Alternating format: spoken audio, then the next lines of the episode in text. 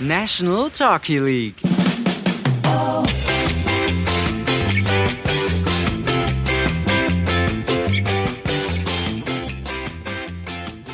Rumble, young man, rumble. It's the National Talky League, and uh, you're you're in for a treat tonight because we're going to be skating on fresh ice. The political uh, arena has been zambonied for us, and or zambonered, Dave. You know, I I will think I'll figure out what the uh, active verb of zamboni is while you uh, hit us in the face with a theme song. Nash in the Talky League, it's all the parties. Nash in the Talky League for all me hearties. Nash in the Talky League. I don't have a third round. I like what you did there. That was very. Uh, it got abstract for a moment. I took I took a hard left and I, I went with uh, parties, and then I was like, oh, I could rhyme it with me hearties. That's pretty clever. And then I was like, I got nothing. You know, It'll come. It'll come to me momentarily, but I had nothing. you know, what, man. Sometimes you strike out. You know, that's all. Uh, Hank Yeah, Aaron hit yeah, no. 755 home runs, but uh, he had a few Ks in the, in the mix as well. Fair enough. I could have done farties. I guess that seems that seems a little lowbrow. Yeah, this is a high. This is a. This is a. Uh, this podcast is a highbrow motherfucker, Dave, and you can't take it into the shitter like that. It's okay though. I like what you do. You know, you show up every week and you swing for the fences, and uh, they can't all be ringtones, my friend. But uh, I, I dig that we're here. I have said this time and time again. I would much rather go see a movie that swings for the fences and and falls flat on its face than just plays it safe and, and doesn't entertain or, or do anything above and beyond. Yeah, I mean, you got to think that in the in the movie con uh, context of that, like a movie that swings for the fences, it might not make sense at the end of it all. Like you might leave the theater going, "That was just that was not a good story." But damn, there were a couple scenes in there that really made that, really made the time worthwhile. I think so. What, what's an example? Yeah. Can you give me an example of something that fits that? Um, the last one I can think of that I sort of defended on those grounds was probably Suicide Squad. That. DC movie with the bad guys. It was not a great movie by any stretch, but I applauded the fact that they like you know took a risk by doing something like that. I liked. Uh, uh, was it Eric who put in the uh, in the Facebook group that the the skyscraper movie starring The Rock was like the the review was like a vertigo inducing, and I can't remember the rest of it, but it was like this is like the anti Dave Ware movie.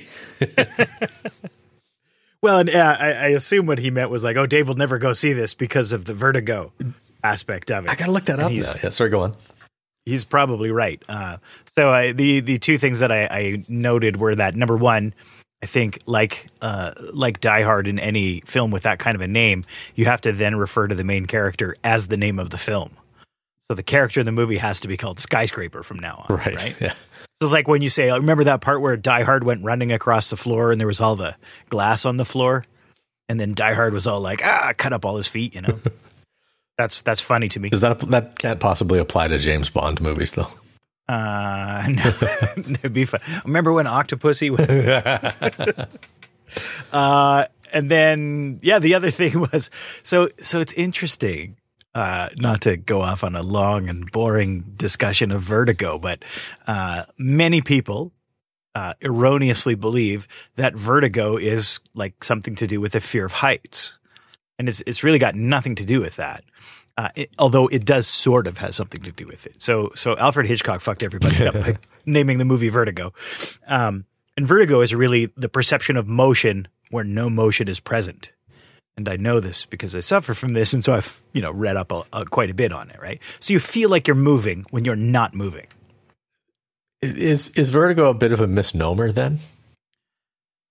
Uh, it depends on how you're defining Well, it. well really. what's the root of it? Is it Latin or Greek or something?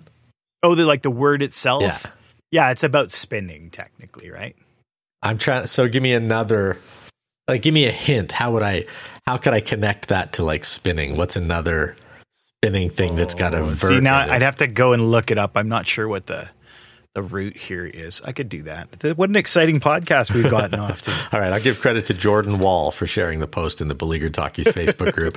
Said uh, the post says seems like the perfect film to make Dave Ware vomit, and the headline was "Skyscraper delivers vertigo-inducing action, but little else."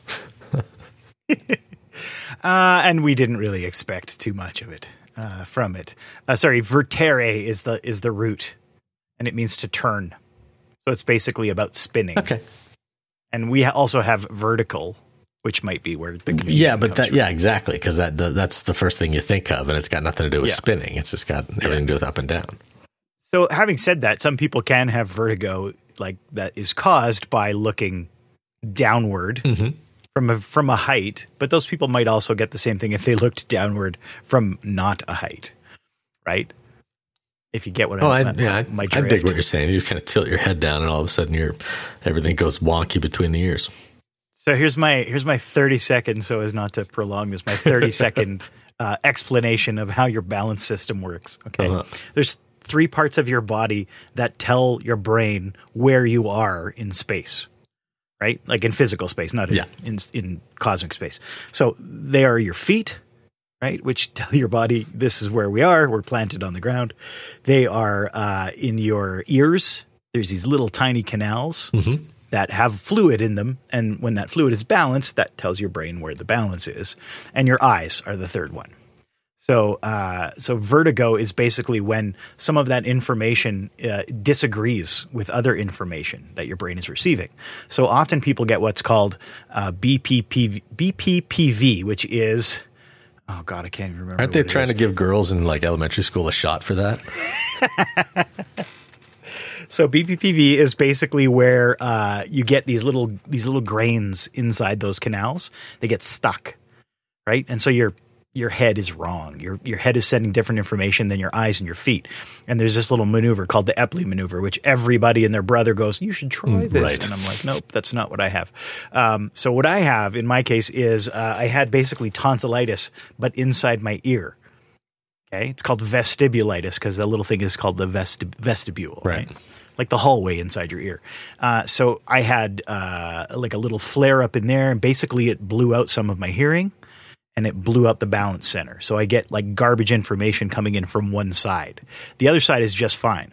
So if I'm healthy and everything's good, and I've got enough sleep, and I'm not having too much caffeine, the other side can do all the heavy lifting, and my brain's just learned to ignore the stupid side. Sometimes not enough sleep, getting sick, got a head cold, lots of stuff in my sinuses. The other side can't keep up. And then I have what they call a failure to compensate. Right. And the world starts spinning. And it's exactly the same thing. And many of you, I'm sure, have had a little too much to drink one night and you lay down on the bed and the whole room is spinning. It's like that, except I don't have to do any drinking. um, and it's got exactly the same effects. You start feeling horrible. You want to lay down. Then you start thinking, oh, I'm, maybe I'm going to throw up. So you get up to go to the bathroom, which makes it worse. So if you, as soon as you get up to decide you're going to go to the bathroom, you're definitely throwing up because that walk down Right. the hallway will pretty much do it for you. Right, So- right. You know, I have a couple takeaways from this. Uh, you have a failure to compensate, much like volunteer organizations do. And the second thing is that uh, I think you should be allowed to park by the door at the grocery store and whatnot.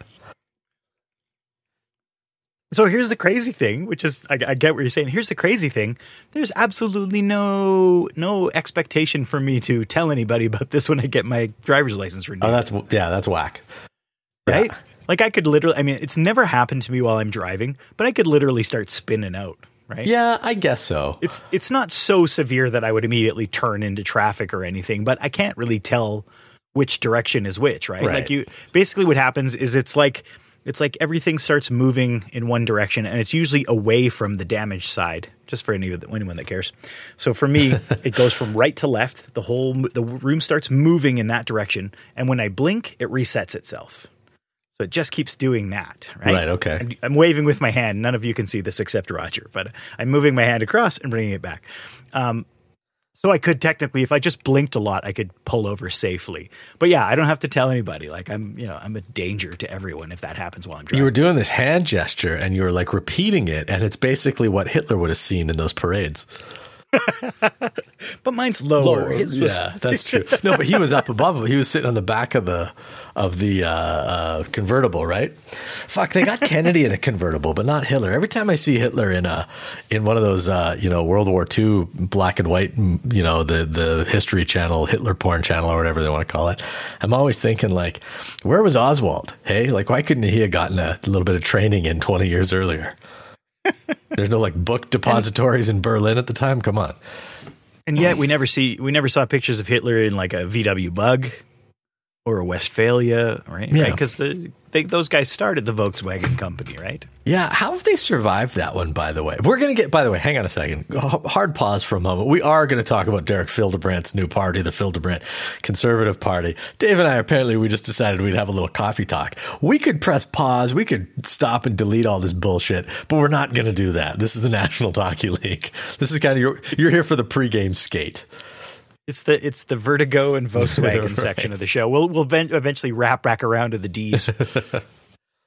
How, do, how have they survived that? Like, if you can draw like a tacit connection between Hitler and anything, there's like, uh, there's almost like this, there's a Snopes campaign to debunk it, right? But like, uh, you know, what was Hitler basically like in the design room with the Volkswagen? We know he was an artist. Was he like designing the punch buggy?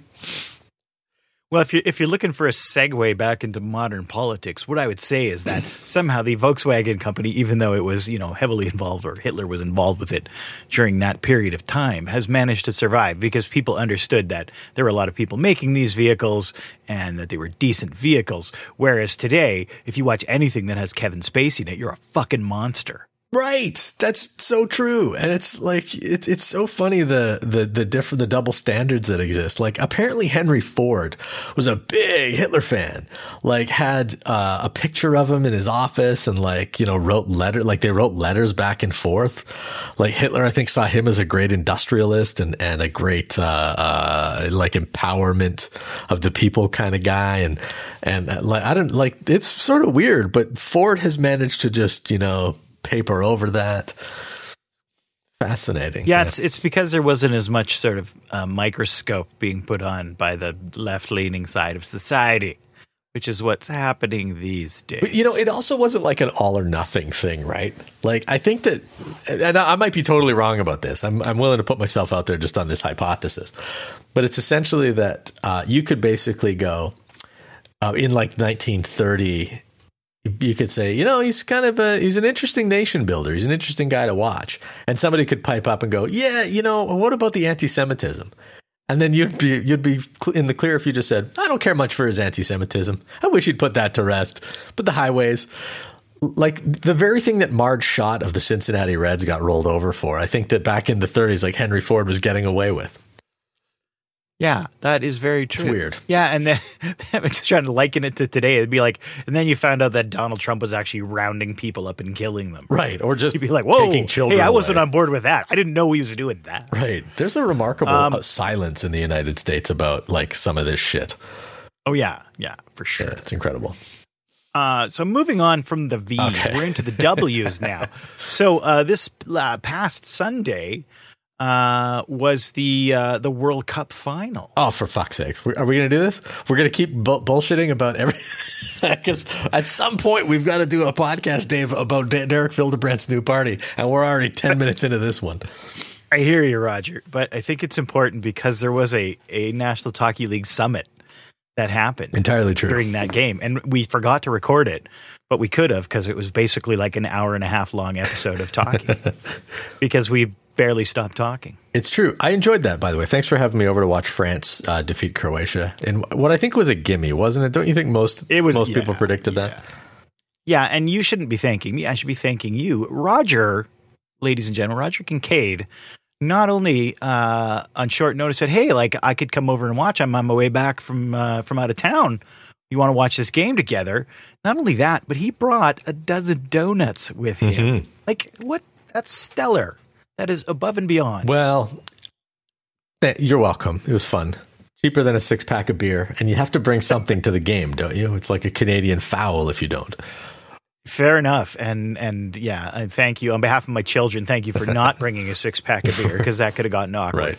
Uh, yeah. So Roger and I and uh, and my two boys watched the game, and you're right. It was a bit of a gimme. It was pretty much France. You know, uh, you know, tip to tail. Other than uh, at one point Croatia tied it up, and it looked like we might have a game, but there was never really much much concern. Yeah, what really grated me though is the the one guy from Croatia, like the ball went in his own goal off his head, which Yeah. seems rather incidental, if not accidental.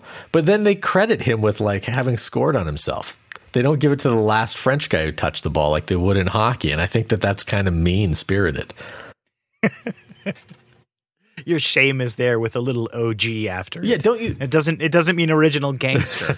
it means own goal. Don't you think that's kind of like mean, like uh, uh, un- unnecessarily punitive? Yeah, I don't know. I mean, maybe it's just to explain to people if someone's just reading the box scores, right? What happened during the game, how the goals came to be, and it might have something to do with the, the stats, right? If you're keeping track of the stats, because often an own goal it might not be super obvious, but like you said, it would go to the last person who touched it. But you know, who knows? Right? Right. It could ricochet off five guys, and and what happened in that case is he was trying to head the ball away from his own net, and of course it went in. It happens. It happens. Yeah. Anyway, um, okay, let, us just let, let's not even try to come up with a clever segue. Let's just dip right in the uh, the Derek Fildebrandt party. So, our our favorite independent and possibly shamed politician uh, has decided he's come forward. He's made an announcement that he is the leader, I guess, of his own of, of a new party, the Freedom Conservative Party. See, now I I read that the party already existed. Um, like what in some form, the- on- not officially. But yeah, yeah, on like the legal framework that is like 20 years old now, and he's kind of found Yeah. a way to rekindle it. Sure, like I, you know, I think that that's semantic. Um, because really, what matters right now is that you've got Derek Fildebrandt, who's found a way to uh, revitalize his political career, albeit for possibly no more than seventy-two hours. So yeah, so uh, so Derek was fairly uh, in the midst of things with the Wild Rose. He put his foot in it a few times while they were doing their thing, and then when the parties combined, uh, he kind of found himself a little bit on the outs, and it doesn't look like like Kenney's got much use for him, especially since he started, you know, getting a lot of heat and a lot of press for doing stupid shit. Well, no, exactly. Okay. I, I, feel like he like he's pretty much a household name in this province, and people should be familiar with the, the hit and run conviction, the shooting a deer on someone else's land, which is not. I don't know if that's technically poaching, but I've heard. Uh, I think Kenney described it as poaching at one point. uh, the double dipping on on meal expenses and uh, renting out his uh, his government subsidized flat in Edmonton on Airbnb. Like the stuff this guy's done has been remarkably boneheaded. Um, I was having a conversation with my wife today about about, about Derek and whether or not he's an idiot, and I, he's not an idiot. He just has remarkably poor judgment. You know, judgment that that does not make you fit to be a politician, or excuse me, should not make you fit to be a politician. However, he happens to exist in a time when you can you, like this this there's an uprising of nativism and i think that alberta of, eh, of all provinces is a place where nativism can carry the day. And he's also got like he, he he also exists in a time where you can refute the media and just say oh that's fake. That never happened. And because there are people that would rather believe you than the truth you can surf that like, do you know what I mean? It's insane the, the opportunity that he has right now. And it's like this couldn't happen, you know, 10 years ago. And it might not be able to happen 10 years from now. But right now, this guy's actually poised to make something out of this circus that he's just uh, untented. So so yeah, so that's the question is have people in general had enough of his his shenanigans? Uh, and and back to what you said, yeah, I don't think he's a stupid person either. I remember him being very astute when he was do- is it the was it the Canadian Taxpayer Taxpayers Federation or Alberta? Uh, he was the Alberta director of the Canadian Taxpayers Federation. There you go. I got it right both times. Um, and he was he if I remember correctly, he was pretty good at that. I, I, I think- would agree with that. Yeah, I'd say that. I think a lot of his problems stem from the fact that maybe he's not cut out for politics. Maybe he was good at that side of the coin, but he's not so good at the wheeling and dealing and talking to people and keeping his heel straight. Okay, but if that's the case, uh, I'm trying to think of nautical puns to go with your keel, but I can't. if that's the case, though, like think of this, Dave, because Jason Kenney came from the same place, basically, right? I mean, he was an organizer in in some other conservative pockets before that, but um, you know, he's he was a, a taxpayer warrior uh, for for a while before he you know got in with the. Uh, I guess it would have been. Oh man, would it have been the Reform Party? I guess it would have been the Reform Party. But anyway, um, my point is, is that is that Derek Fildebrandt is coming kind of from the same stock. And so, and this guy had it made. Like he he would he could have been the leader of the Wild Rose Party, um, but he deferred to Brian Jean. And I think that the the logic at the time was like, look, Brian is coming from Harper's Conservative Party. Like this is the kind of character that we need running this if we're going to be a credible threat in the next election. And I didn't think it was possible, but Jean was able to salvage the Wild Rose Party in in the election that the NDP won, right? And Derek Fildebrandt was just going to be like right in behind him, and he'll do what most people do. He'll be like the shadow finance, you know, he'll be the finance critic. He'll release uh, shadow budgets, which he never did, and I think Brian Jean put the kibosh on that. And he'll just bide his time. He'll wait, and eventually it will be his turn to be the leader of the Wild Rose Party. And I think Derek Fildebrandt had it made, and then he just fucked it up repeatedly. Yeah, like anytime he got in front of a camera, just said the wrong thing or you know just didn't carry himself well at all. And i think that's the part of being a politician that maybe most people don't really have an appreciation for until you see it done poorly. Right. right? That you have to be able to talk to a camera. You have to be able to do it off the cuff in a lot of instances and you have to couch what you say carefully so that you're not stepping in it and you know causing new headlines. And Fildebrandt was great at doing that kind of thing right? Saying the wrong thing or Yep. You know not thinking before he spoke i guess So what what do you think then is is you know kind of the oil in this engine? Like what why is he doing this Freedom Conservative Party? i think he's hooked on the the fame i think he likes it he wants to be part of the the mix and what he's been told and shown repeatedly by the UCP is the door. He's of, they have no use for him. They have no interest in him. They're not going to allow him to uh, be one of their candidates.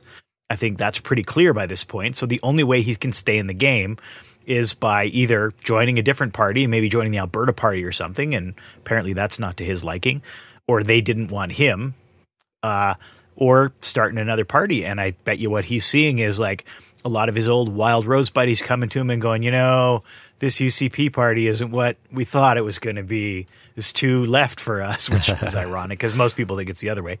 Uh, and then maybe he thought, oh, you know what? Maybe we could just create a new party on that the far right side and uh, and go for it again, build it up again. you know? Yeah, I and I'm in charge this time. I don't think that Albertans are dumb enough to fall for this one again. Uh, I think that they've seen the error of their ways, and it's not like it's not like it was, you know, in in Wild Rose versus uh, PC. Um, you know, Smith versus Redford round one, right? It's pretty different now. And I think that Kenney's presence uh, makes that known. Fildebrandt, I mean, I, I like the allusion to the Alberta Party, which is neither a consideration for the Alberta Party nor Derek Fildebrandt to have that marriage come to fruition. But I think that Fildebrandt knows that um, he won't have a party unless he creates one, and you, he won't get elected as an independent. It's just too hard, and the stakes are too high. So this is, I think, this is like you know, grasping at, at at straws here to try to find a way to salvage his political career, um, because the the salary for an M, for an MLA is pretty good, and it's really difficult to transition out of political life and into uh, into public uh, or into private life. And, and, you know, I don't know what his profession is or what he would do, but, you know, it's, I, I, I if I were Derek Fildebrandt, I'd be a little concerned that come 2019, I might be unemployed with nothing to show for it and some bad headlines about me and uh, nothing really to do. I mean, maybe he's got his ducks in a row, uh, you know, as a contingency plan, but I don't know. I think this is kind of like a, a last ditch effort to try and stay in the game and, and keep his job. Well, and what I'm seeing is that he's saying that oh, this new party we're not gonna we're not gonna run candidates uh, in areas where the NDP is strong, so as to try to split the vote. Right. Or anything like that, which I think is his way of saying, "Hey, we're playing nice with the other conservatives." And honestly, I don't. Again, I don't see them getting any seats other than maybe his. No. Maybe. I, And I, that's like, are the people in his riding sick of his shit too? Because I bet they probably Well, are. he's got he's lucky. He's got a rural riding, and um, I think that there's a lot of people that that you know like his brand of politics, and he's you know he can define himself too here, right? Like if he can if he can define himself well enough that people are willing to forgive his uh, you know his double dipping and taking advantage of, of taxpayer subsidized housing and, you know, uh, getting into property disputes. Like it's bizarre that he got into a property rights dispute, you know, being, being from the party that he was from. Um, but, you know, I digress. Um, the, the, do, the the thing that you said that he's that he's already mentioned that they won't run candidates in places where you know the NDP have a chance of winning, right? Because they don't want to split the vote on the right. Don't you think that's horribly irresponsible to suggest that you're going to lead a party, but you're willing to um, you know give up the chance to win some seats? Well, it certainly smacks of oh yeah, no, we're just conservatives, right? We're just more conservatives, but oh, we don't want to. Yeah, because because the concern is going to be from people that will uh, think negatively of the party because they're concerned that he's going to try to split the vote. So that's my guess. Is he just said that to sort of reassure people that that is not the case? Although, as you said, well, yeah, it's just why are you doing this then? If you can't, if you're not going to attempt to field a candidate in 87 ridings, why do it for one? Like, why start a party? Like that. That's the stuff that sort of annoyed me about um, you know, I remember the Alberta Party saying that, well, you know, we're going to try to have 87 and we expect that we'll have 87. And I don't think they did. Uh, I can't remember what their high water mark was. But, you know, if you were, if you're willing to say like, hey, we're going to not run candidates in certain ridings, I think that, that is a real letdown for the, for the voting populace because you're basically saying that you're not going to give the opportunity for every Albertan to be represented by you, for every constituency uh, to be represented by your party. Yeah, yeah, true enough. Um, I don't know if we got a chance to talk about the results in, of the two by elections. Uh, I think they happened between the the last podcast and this one. Um, but yeah, to that point too. I mean, you know, would he have run someone in in Fort McMurray Conklin? Would he have run someone in Innisfail Sylvan Lake?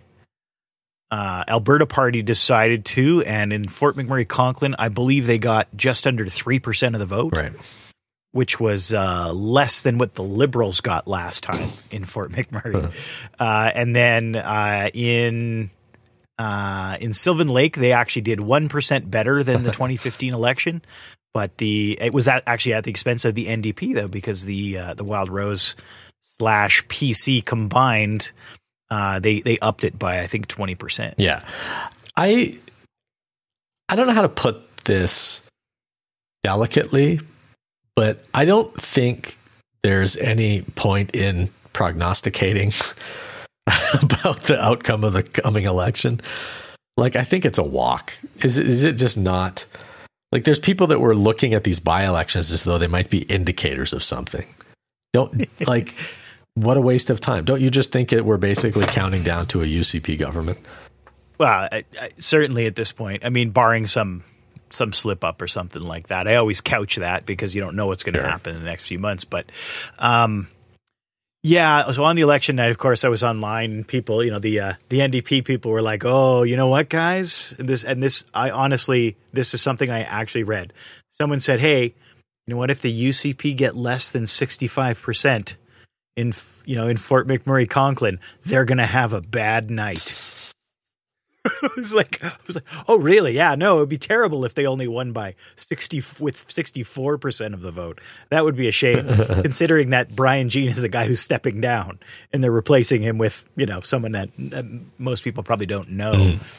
To then turn pretty much the same numbers as Brian Jean was getting, and then they'd say, "Oh well, you see, they should have done better," you know. but then you point to the Sylvan Lake election; it was the the margin of error or the margin of victory was eighty point eight the UCP right. took 80.8% of the vote in Sylvan Lake. Like, where do those kind of margins happen? That's that's unheard of. So I, I do feel like uh, the conversation for the left in this province needs to change to how you know how can they uh, impact this province outside of government, right? Like, uh, I'm having a hard time fra- framing this, but we basically have a situation where there's going to be a whole lot of crying on election night. Uh, I don't think the NDP are going to be terribly relevant. Um, they, you know, I think they'll win some seats, but I don't think that they will be considered a, a relevant political force. However, for all those people who think that it wasn't a fluke that they got elected and that, you know, Alberta is a very progressive province, Um, how are you going to be able to demonstrate that if you've been using the government as the as you know the the indicator for the past three and a half and it'll be four years, right? Like, what will you point to then to say, see how progressive we are and see how um, you know socially accepting or, or whatever we are?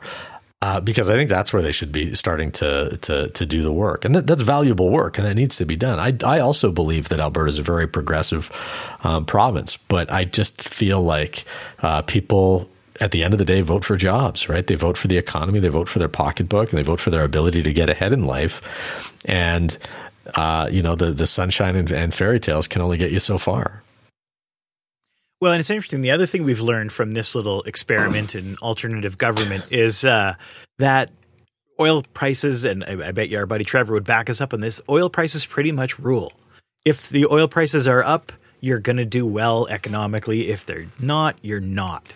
So, what it like the ability to bring money in or not bring money in is is totally affected by the price of oil for the most part. Right. Our revenue okay. is directly tied to oil. You're convincing me. Yeah. The NDP talked about how we're going to diversify the economy and how we're going to change everything and it's a it's total bullshit because it's still 100% not 100% but it's still, you know, the elephant in the room and will be, I think, for a very long time. So what it comes down to is, well, okay, so you can't control the revenue side of things. So what are you doing about the other side of the coin, right? How are you spending the money? How are you, you know, altering your taxation to keep jobs, to keep businesses afloat. And what we see is that the NDP decided to sort of spend their way out of out of the the deficit. Whether that worked or not, it's impossible to say because oil prices came back up.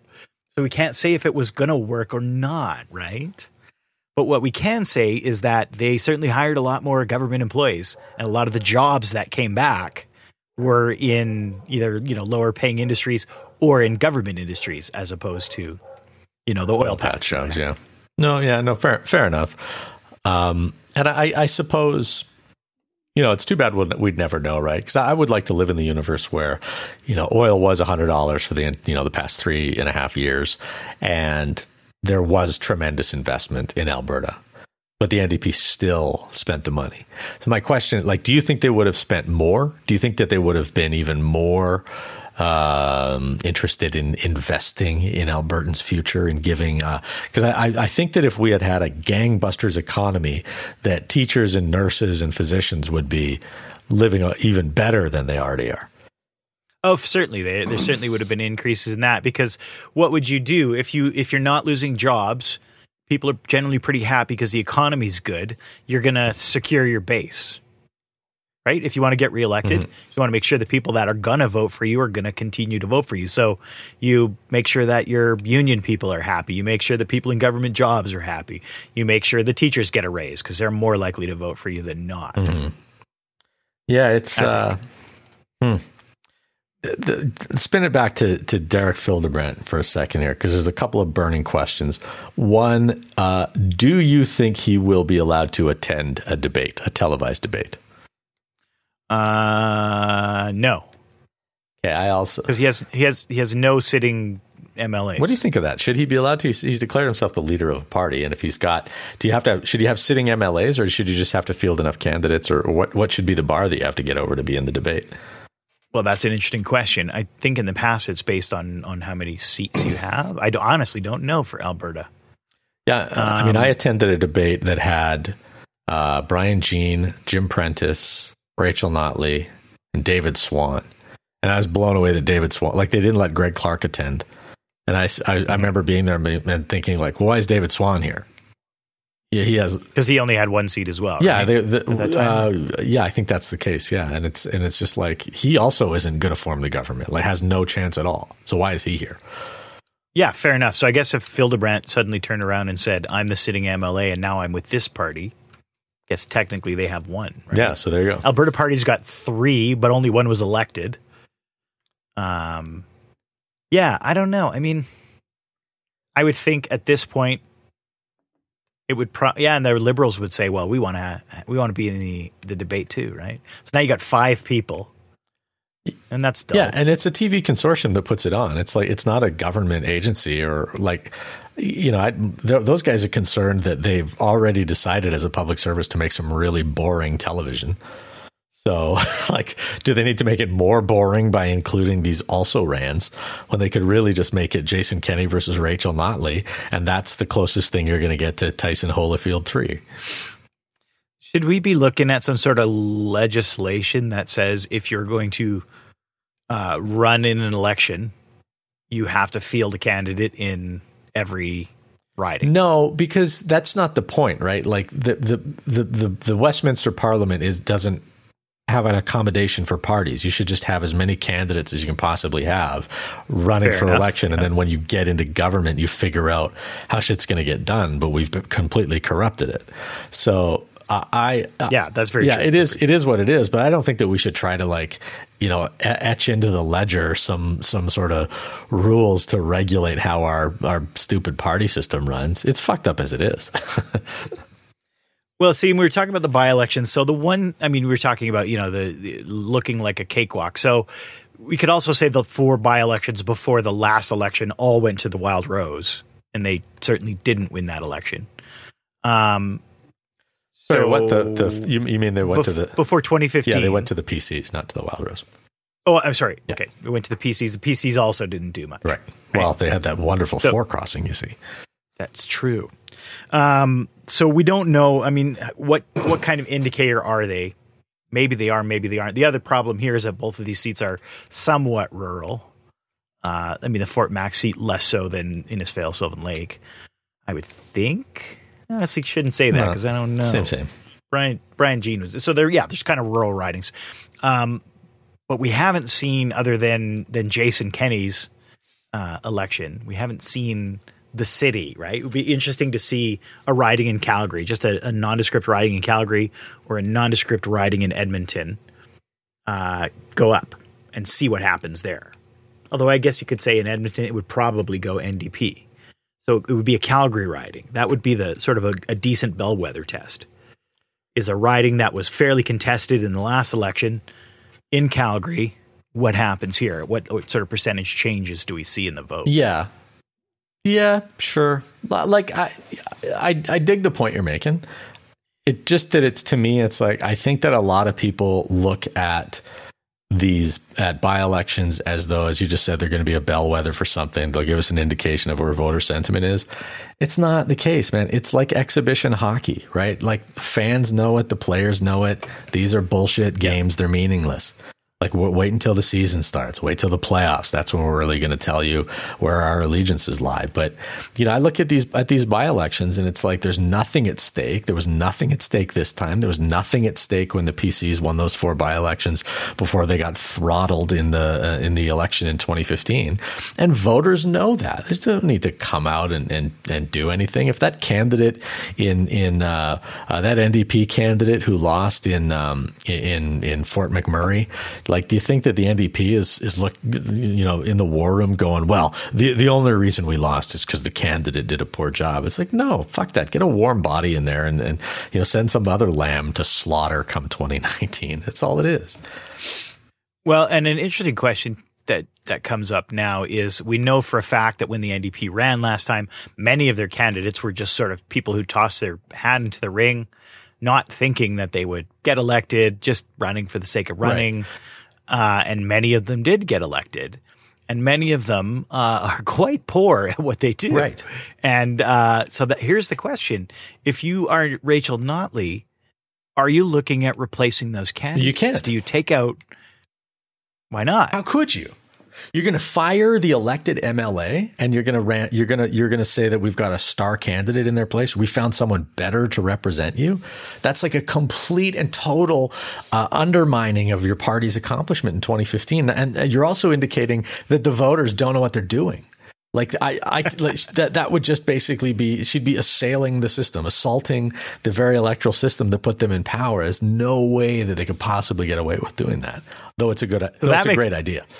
A great idea. So it makes things interesting because you're going to have to run some people that have made some, you know, flops and faux pas and are not you know thought of as not well thought of. But now you have to run them. You got to stick with Pretty them. much. Yep. That's the bed they made. So here's, but here's the real question, Dave, that, that I, I think you, you really kind of uncovered here is that, um, if let's say Derek Fildebrandt is able to, you know, get a bit of, uh, uh, you know, a bit of a tidal force behind his his Freedom Conservative Party, and he's got enough gas in the truck to make it to 87 different constituencies to try and field candidates, he's going to be doing on the right what the NDP did on the left. You know, is there anybody in this room who thinks they'd like to be an MLA? And some hand at the back will go up. There will be no vetting. We won't know what this person's background or history is. My God, it's Derek Fildebrandt picking the person. We know he's not terribly careful. So, you know, and then you're you're essentially going to get the same kind of scrutiny that the NDP had for a lot of their candidates, and will be ele- they'd be electing God knows who. Th- this is why like this is why Derek Fildebrandt's decision to start this Freedom Conservative Party or to, to make this announcement is entirely self-centered.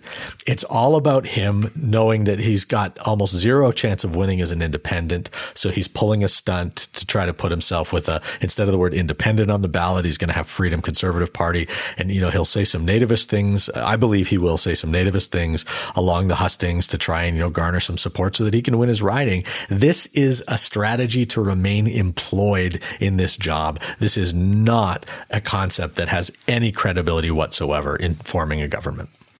No, I think you're absolutely right. Uh, I don't see any sort of wise right leaning voter thinking it's a good idea to split the vote again. I think enough people have learned their lesson. I will at least I want to think that. You know, you never go broke Yeah. underestimating the uh, the voter. But I would think that most right leaning voters who either went Wild Rose Yeah. or PC, you saw what happened with the split, would look at it and go, "Oh, well, we're going to stay with the horse we know at this point." But, but think about what split the vote, though, Dave. It- The the vote was split because there were people who were fed up with the PCs and it's time for a change, and we're going to vote Wild Rose.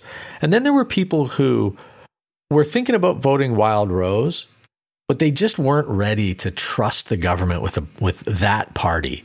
So we're going to vote PC.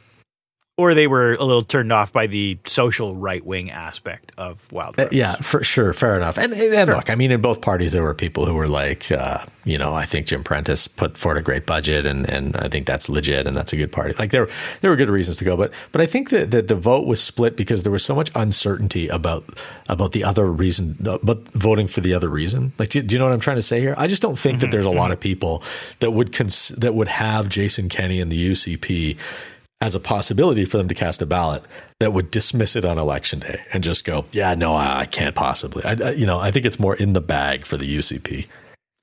Well, and and what you'd read uh, coming from the left if you're online is that oh well, Jason Kenney is so abhorrent, no one will vote for him. They're all going to leave. They're all going to come over to our side.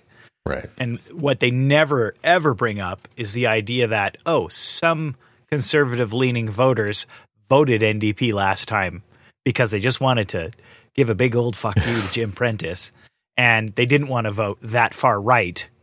So they went, ah, screw it, we'll just throw a vote over here. It's not going to hurt anything. So the question is, which of those number of people is bigger? All right. Here's my last question. Um, before, and this is the last bullet in my clip. Uh, what is the over under on candidates running for the Freedom Conservative Party? The over under. Like how many are going to run? Yeah. If I set the, okay, I'll set the number and you tell me if you take the over or the under. Okay. I believe that Derek Fildebrandt and his Freedom Conservative Party will be able to field 31 and a half candidates. 31 and a Yeah, wow. So that's why you got to pick the, because the, I'm going to go under. you're going I'm going to take the, the under on that one? Yeah. Okay. Yeah, I think you're too high. I think you just counted rural ridings. well, I, I didn't actually do any, I just picked the number. I actually had it at 41 and I thought that was too high. I think, uh, yeah, I think I would, How many will get elected? oh, uh, I would set the over under at 0.5. I was just going to say 0.5. Yeah. What about the Alberta Party? We're progno- prognosticating way too far in advance of the election. Yeah. How many seats does the Alberta Party take in the next election? Zero. You think it's zero? You don't think Greg Clark's going to keep No, the it's, seat? this is black or white. You either want to have a progressive government, and the only credible choice is the NDP, or you want to have a conservative government. And the only credible choice is the UCP. That's the only question. That you know, there there there are so many people that are trying to, you know, so far in front of the election, trying to trying to like, you know, come up with some emotional reasons why you might vote one way or another, and it's like at the end of the day, you have to decide something. Do you want more more progressive ideas? Because if you do, there's only one choice. Or do you want conservative ideas? Because if you do, there's only one credible choice. So no, I think I think that every other party gets shut out. It's just Jason Kenney and Rachel Notley. And the question, the only, I really think the only legitimate question that that is actually up in the air and debatable right now is will Rachel Notley resign after the election? Because I don't think she can. Uh, you, so you're you're saying she loses the election and she has to stick around? Yeah, I mean, yeah, because I don't think that Joe Ceci is in the bag, right? Like I don't think he's a shoe in. So No. So like the you know, and he's got a good riding in Calgary to, to win in. Um, and you know, certainly he's a finance minister, and and they'll pour a ton of resources into making sure that that he's got every opportunity to win that seat. But I think that the only legitimately debatable question is: Does Rachel Notley resign after she loses the 2019 election? Okay, so fair enough. Um, tell me about Calgary though, because as far as we know, Calgary is the battleground, right? From what we're seeing right now, again, way too far ahead to know, but we we figure the NDP is probably going to take most of the seats in Edmonton, just out of hand. Um, but we know that the combined vote between the Wild Rose and the PCs in the last election, that that uh, the the NDP beat that spread in 24 seats total. Yeah. Total. 22 of them being in Edmonton, or 21 of them being in Edmonton. A couple in Lethbridge, one in Calgary. And that was Ceci.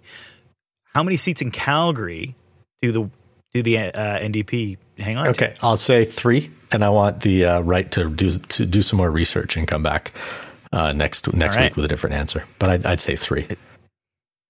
Yeah, and so that's it, really. Calgary is the battleground. If they can win, if the NDP wins some seats in Calgary, they have a decent chance. Of what? If they don't win seats uh, of of maybe forming a government, I don't think so. I think they'll win one seat in Lethbridge. They'll win several seats in Edmonton, and I don't think they'll come close to 47.